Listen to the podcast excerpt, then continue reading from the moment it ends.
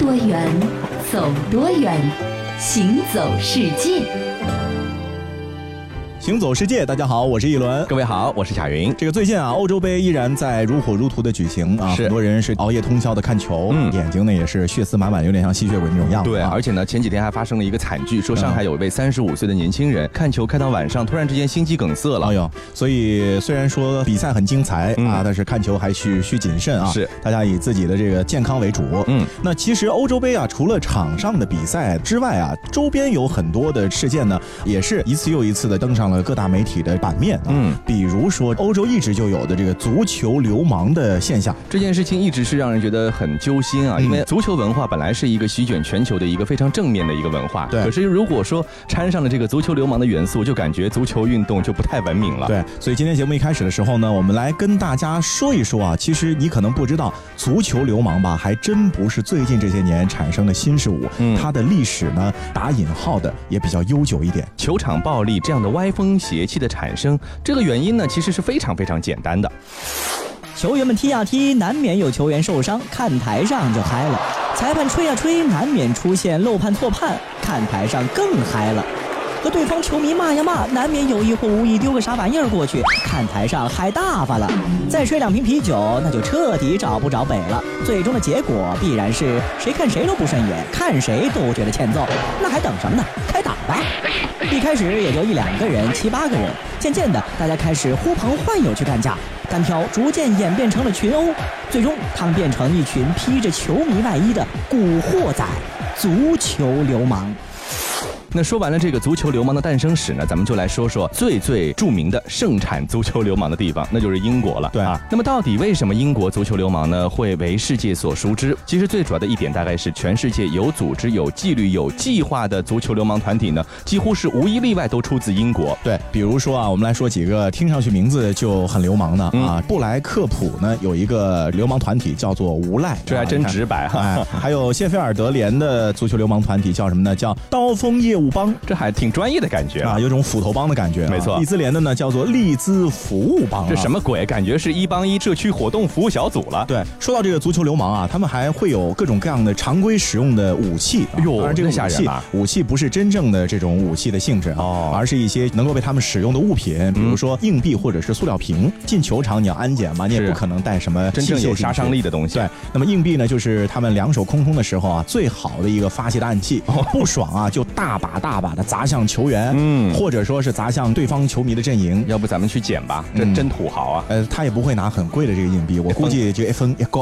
啊，挺多啊。但是这个硬币砸的还真挺疼的，你要是用力砸，因为都是金属的嘛。这个感觉这个手劲还得好一点，对吧？啊，除此之外呢，另外一种这个武器呢，就是属于比较恶心的了。啊什么呢？就是这个塑料瓶。为什么要用塑料瓶呢？这个塑料瓶呢，其实会被他们装上各种各样的这个稀奇古怪的东西，嗯比如什么油漆啊、哎呀，昆虫啊，哦甚至啊，有的人会把尿也给倒进去。哎操看看啊！然后嗯到了关键的时刻，拧开瓶盖就开始泄愤了。哎呀，好吧。那说到这儿呢，大家可能会觉得，像这样的足球流氓的形象呢，应该是一群游手好闲、不务正业、衣衫褴褛的糙汉。嗯，那其实呢，他们的好勇斗狠呢，只限于球场和遇到对立球队的时候。那别说日常生活了，那么一旦斗殴结束，他们呢分分钟回归英国的绅士范儿。你比如说，他们也会在日常的生活中呢，给游客热情的指指路，搀扶老奶奶过马路，再给抖抖比娘娘走位、哎啊。就是说，平时该怎样就怎样，嗯但一到了需要他们该出手的时候，当然是打引号的，他们就不一样了。对，就和狼人有点像啊，嗯就是月圆时分才会变成兽，平时的时候呢，还是正人君子的样子啊。是。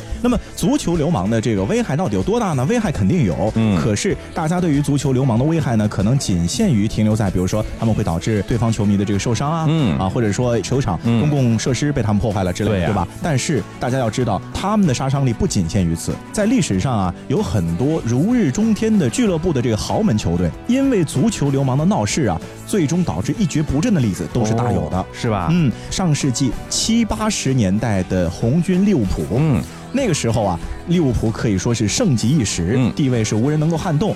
但是呢，他之后的衰落就和足球流氓有着非常复杂的关系。嗯，让我们来了解一下这段历史啊。嗯把时光呢回到一九八五年的五月二十九号，当时的利物浦和尤文图斯的欧冠决赛呢，在比利时的布鲁塞尔的海瑟尔体育场打响了。这比赛还没有开始啊，这球场暴力呢已经发生了。喝多了啤酒的利物浦球迷呢，撕开了隔离网，朝着尤文球迷的看台进发。这尤文球迷哪是对手啊，纷纷逃离了。那么在逃离的过程当中呢，这踩踏事件就发生了。嗯啊，那么比踩踏更恐怖的事情呢，也是随之而来。不少无辜的尤文球迷呢，为了避免遭到踩踏，纷纷爬上了附近的一堵围墙。那由于爬的人实在太多，这围墙也不堪重负，塌了下来。嗯但是你如果以为这是结束，那就错了，其实还远远没有结束。这个足球流氓们呢，他顺手抄起了散落的砖块和钢管，向尤文球迷呢狠狠地砸过去。只有半个小时的时间里面，尤文球迷的看台呢就是瓦砾遍地，血流成河。最终，这个事件导致了三十九人死亡，六百多人受伤。对，这应该也是全欧洲史上一个非常严重的球场骚乱的事件。嗯当时英国的首相撒切尔夫人啊，铁娘子啊，嗯也是被这些不争气的足球流氓给气得特别的肝儿颤。不争气的东西跑国外丢人现眼去了，而且这次有七十七个国家转播了这事儿啊！看我回来怎么收拾你们！那后来呢？铁娘子就当机立断，决定让英格兰所有职业球队必须退出欧洲三大杯赛，免得再次丢人丢大发。可是英格兰俱乐部队呢对此呢并不买账。要知道，这一九七七年到一九八四年的八次欧冠，这英格兰拿到了七次冠军，这实力应该是没得话讲的。嗯尤其是当时的利物浦呢，这真叫如日中天。那么随即他们就开始全面抵制铁娘子的这个决定。但是这种反抗呢是如此的心虚无力，毕竟你们是做了很多亏心事儿啊。这被撒切尔夫人呢是三下五除二的无视了。这欧足联呢也是紧随其后的宣布，英国所有足球俱乐部禁止参加欧洲赛事五年，利物浦呢则再加一年。这红军王朝真的是从那个时候开始落幕的。对，所以足球流氓这件事儿吧，我觉得是属于损人又不利己。对那同时呢，你还会造成自己喜爱的球队或者说对方的一些损失。没错啊所以这样的一种行为呢，当然是应该被制止的。嗯，那最近的欧洲啊，除了这个欧洲杯之外啊，哎还有一件事情也是吸引了全世界的目光了，是就是上周发生的英国脱离欧盟公投的这个事儿。这件啊事情我觉得是可以写进历史教科书了的。呃，结果呢特别的让人震惊，啊就很多人认为说投票结果应该是不会脱离欧盟 就。他们搞一搞这个小打小闹一下算了，对，就闹吧闹脾气就算了，没想到是真分手了。没错啊。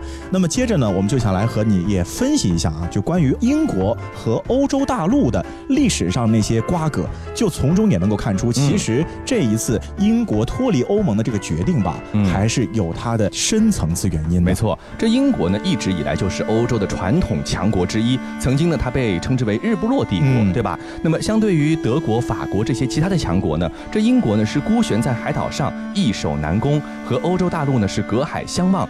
直到上世纪八九十年代的时候，英吉利海底隧道才通，对和欧洲大陆连在一起。嗯那么这个独特的地形呢，就造成了千年以来英国别具一格的军事政治的格局，就是置身事外。哎、你们如果有好事呢，我去缠一脚；哎没好事呢，这位，哎、我等了个这地方，对那就得缠我。因为它的这个地理位置本来就和欧洲大陆是不直接连着的嘛。对没错嗯那么在十七世纪开始啊，英国就一直奉行了一个叫做大陆均衡的政策。嗯那么这个政策呢，可以说一直沿用了很久很久。是所谓的大陆均衡政策的意思呢，其实也很简单，嗯就是不能够在欧洲的大陆上出现一家独大的格局。哦，英国的这个目的呢，是要让欧洲的各个国家呢始终保持在一个势均力敌的状态。嗯其实原因也很简单，就是英国呢，它非常的精于这个计算、嗯啊，经济学的特别好，是他就知道自己呢肯定是没有足够的力量和实力去主导欧洲的政治格局的。嗯，就是强还没强到这个地步的。，对，但是呢，他们也不甘心让别人趴在自己头上。是啊，啊，所以说呢，他们的目的就很简单，防止欧洲出现一个像类似于我们比如说春秋战国时期的这个秦国这样的一个嗯后来一统天下的格局的国家了，就是不能有霸主，不能有霸主。嗯对，那么英国的这个大陆均衡政策从建立开始啊，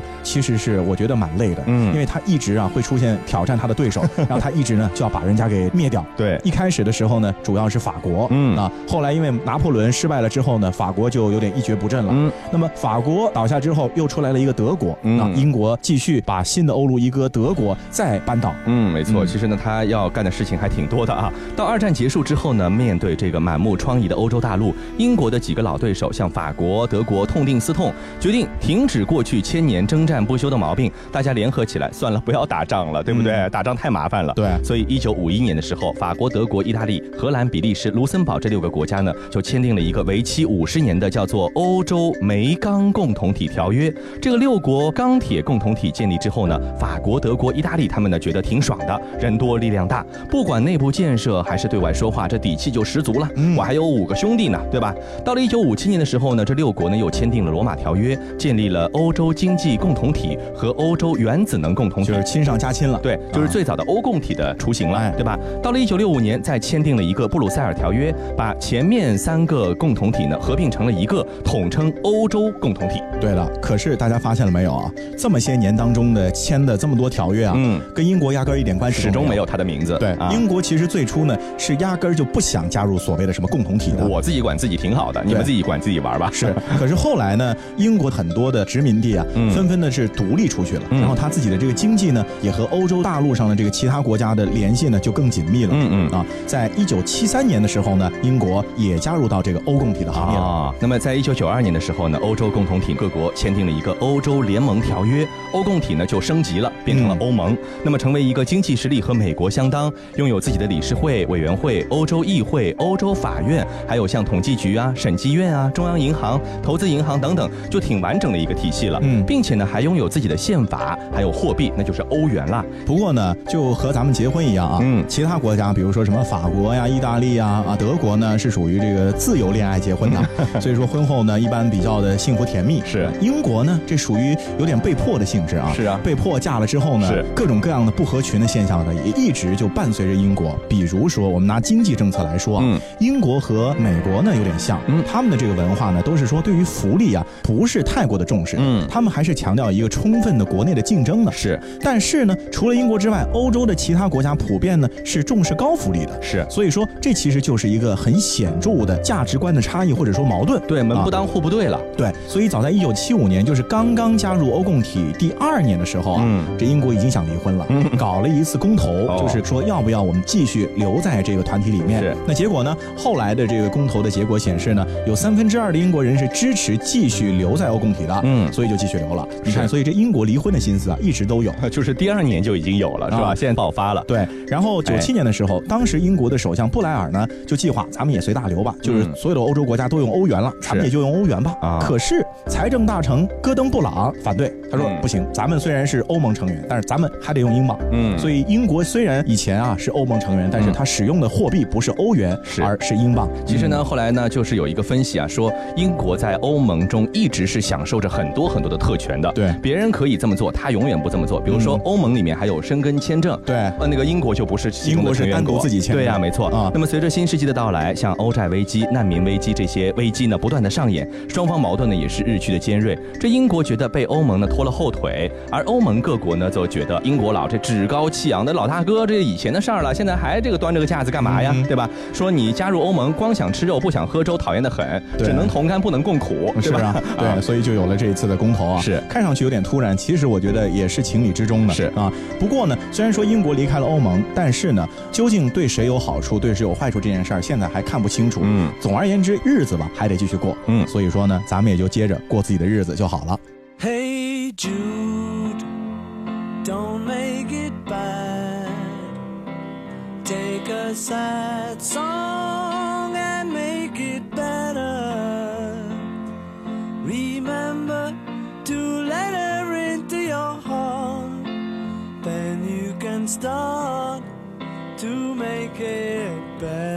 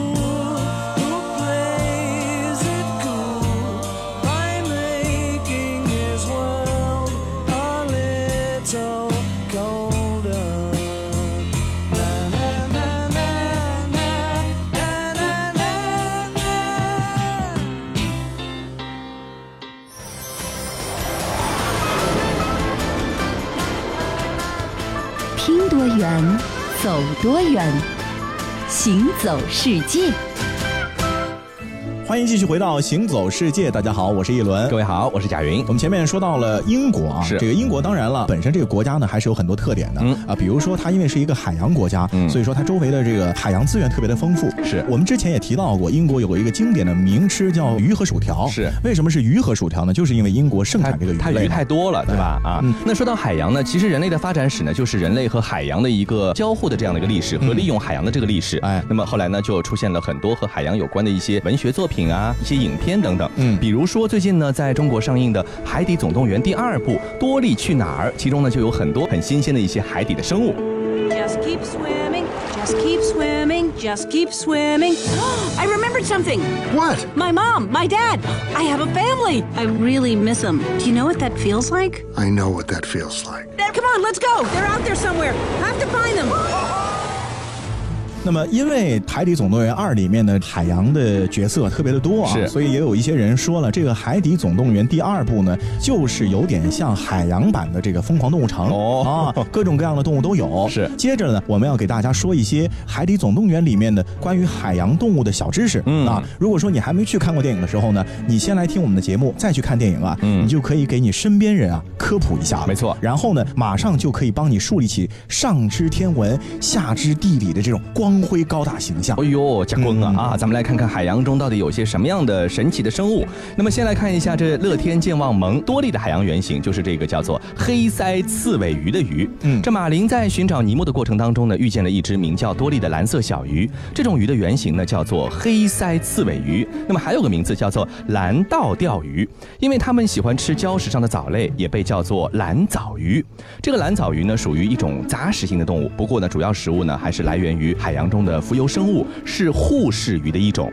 它可以吃掉大型海洋生物身上的一些病菌，还能够吃掉对海洋生态系统非常重要的珊瑚周围的藻类，防止珊瑚窒息死亡，有一点像这个海洋清道夫的感觉。对啊，，而且呢，这种蓝藻鱼啊，你也可以养在家庭的这个水族箱里面哦啊，一般呢就是二十到三十公分左右的大小。嗯那在水族箱里面呢，看着就属于这个比较大的鱼了。二十三十公分挺长的嘞，对对吧？像金龙鱼那么长了。嗯，而且啊，它在海洋当中呢是有一种清道夫的作用，是在水族箱当中啊，它的这个天分呢同样会发挥出来，啊因为它会吃掉水族箱当中的很多的水藻，哦还会吃一些鱼的这个排泄物中没有被完全消化的残渣，嗯所以说养一些蓝藻鱼在你家的水族箱里面呢，水质啊会得到净化。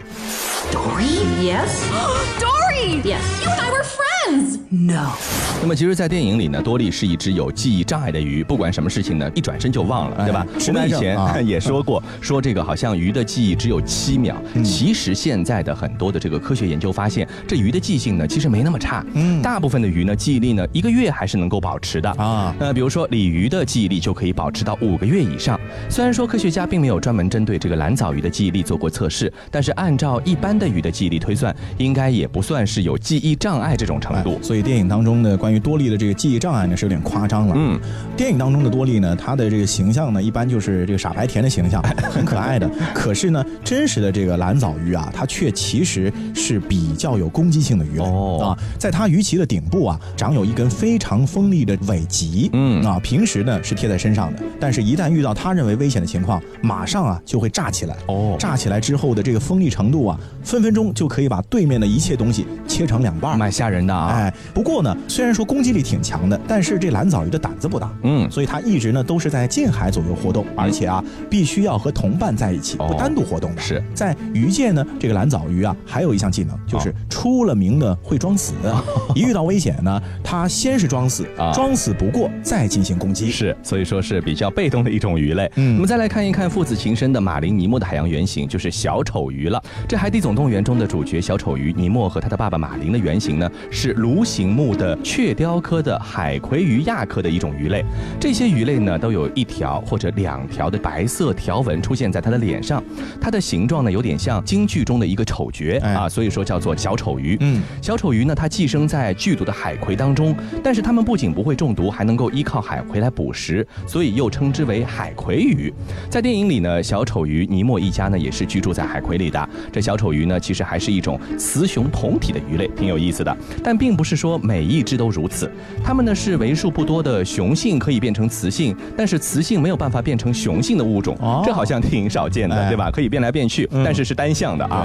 每个小丑鱼种群呢都有一个统治地位的雌性和有几个成年的雄性。雄性呢在青年的时候呢是雌雄同体的。如果说具有统治地位的雌性死亡了，那么余下的成年雄性中呢就可以有一只经历荷尔蒙变化，转变成这个种群中的新的雌性。不过它一旦变成雌性，就再也变不回来了。回到雄性的身份了。是没错。嗯。那这一次在电影当中呢，新加了一个角色啊，嗯。我们刚刚说的那两个呢，其实第一部的当中就有了。对，这个新加的角色呢是一只福分哦啊，见多识广，知识很渊博。是那么在电影当中呢，他是属于一个鱼类学校的这个老师的身份。嗯啊，给他设定的呢是一个性格比较温和，而且知识渊博的这样的一种个性。是啊，其实呢，这种设定啊，还真的和福分本身在生物当中的属性很像。嗯为什么呢？因为福分本身确实在自然环境当中啊，就是一种很温和的鱼类。哦而且啊，这是一种特别古老的生物。嗯它们诞生在什么时候呢？基本上和恐龙啊诞生在一个时期。嗯嗯是中生代侏罗纪的远古生物。是啊，所以呢，也称得上是我们现在海洋中的一个元老生物了。没错，啊所以说一亿多年来呢，它们的体型几乎没有什么变化。嗯原来什么样，现在还什么样。编剧们呢选择福分来做老师呢，把他们定为什么都知道的学者，其实也非常有现实依据。因为作为他们这个种群来说，他们见证了地球上一亿多年的风雨变化、嗯啊，是非常的有知识、很有内涵涵养的。对。Beyond the sea, somewhere waiting for me. My lover stands on golden sands and watches the ships that go sailing. Somewhere beyond the sea, she's there watching If I could fly like birds on high, then straight to her arms I'll go sailing. It's far beyond the stars, it's near beyond the moon. I know beyond a doubt my heart there soon. We'll meet beyond the shore. We'll kiss just like before. Happy we'll be beyond the sea. And never again I'll go sailing. 欢迎继续回到《行走世界》，大家好，我是一轮各。位好，我是贾云。那对于很多喜欢动画电影的朋友来说啊，嗯。我觉得除了各种各样可爱的角色之外呢，嗯。其实啊，大家之所以喜欢看呢，我觉得还有一个很重要的原因，嗯。就是它能够让我们对于很多美的这个追求和向往啊，现实当中没有办法实现呢，在电影当中全部都能够实现。没错，那么其实呢，虽然说是一种想象的一个结果，但是它其实也是来源于我们的生活，和我们的生活有联系的。对的，那我们来举个例子啊，你比如说由皮克斯动画在二零零九年推出的电影《飞屋环游记》，我们在节目中也说过，那个瀑布天使瀑布、哎安克尔瀑布，有对吧原型的啊有原型。啊那其实那个屋子呢也有原型就。是飞起来那个房子。没错，啊她呢是一个在美国西雅图的一位老太太的家，这个老太太的名字叫做伊迪丝·梅斯菲尔德。嗯，这属于传奇钉子户老太太。嗯，她的这个故事啊，真的很传奇。首先，房子建在什么时候呢？一九零零年就造好了。上百年了，两千年的时候呢，当时美国掀起了房地产热，导致这老太太家的房子呢很值钱啊，这地皮，哦所以呢，开发商就找到这老太太了，意思说，你看啊，我们周边全要拆光，嗯你也配合着一下拆迁吧，是给你钱呗哎，。给你钱，是，最高开到多少钱呢？嗯给他一百万美金的拆迁费，那么实际上这个地皮的总价值大概多少钱呢？才十万块钱。哦，已经出了十倍的价格了。对啊，别信你们走嘞哎，。老早走了，对吧？是呀哎，但是老太太不为所动，哦坚持住在这个地方。是那最后呢，开发商没有办法了，嗯只能够是修改他们已经设计好了的建筑图纸，嗯那么就把老太太的着房子呢给包在了里面 啊。这种奇景呢，导致了连同房子和这老太太啊，都成为了一种传奇。嗯和电影当中的那个老爷爷所居住的家啊，我看了一下照片，是几乎几乎就是一样啊甚至连气球都有。是没错啊，咱们再来看看咱们中国人比较熟悉的一部电影，叫做《功夫熊猫二》啊。梦工厂的团队呢，当时是亲自前往了成都，实地考察了成都大熊猫的生活的基地，还有像青城山啊、宽窄巷子啊、锦里这些成都的标志性的景点呢，都去看过了。还有去了山西、武当山、北京等等的地方，绘制了一些细致入微的动漫画面，因此才有了《功夫熊猫二》中的整个背景完全中国化的奇妙效果，就是来源于中国，然后呢进行了一些艺术加工，还是可以看到很多中国的痕迹的。对，甚至于啊，电影的这个团队啊，还真的很花功夫在建造这些虚拟的场景之上。嗯，比如说他们来我们中国采风的时候啊，是他们就把很多的四川的古街道的地砖啊、青灰墙啊、青瓦房檐啊，还有随意摆放的各种各样的花车铺子啊，很多的细节都完全按照当地的样式做了哦一比一的复原。是所以会让你感觉到，哎，好像真的很有中国风味儿。嗯就是这个道理。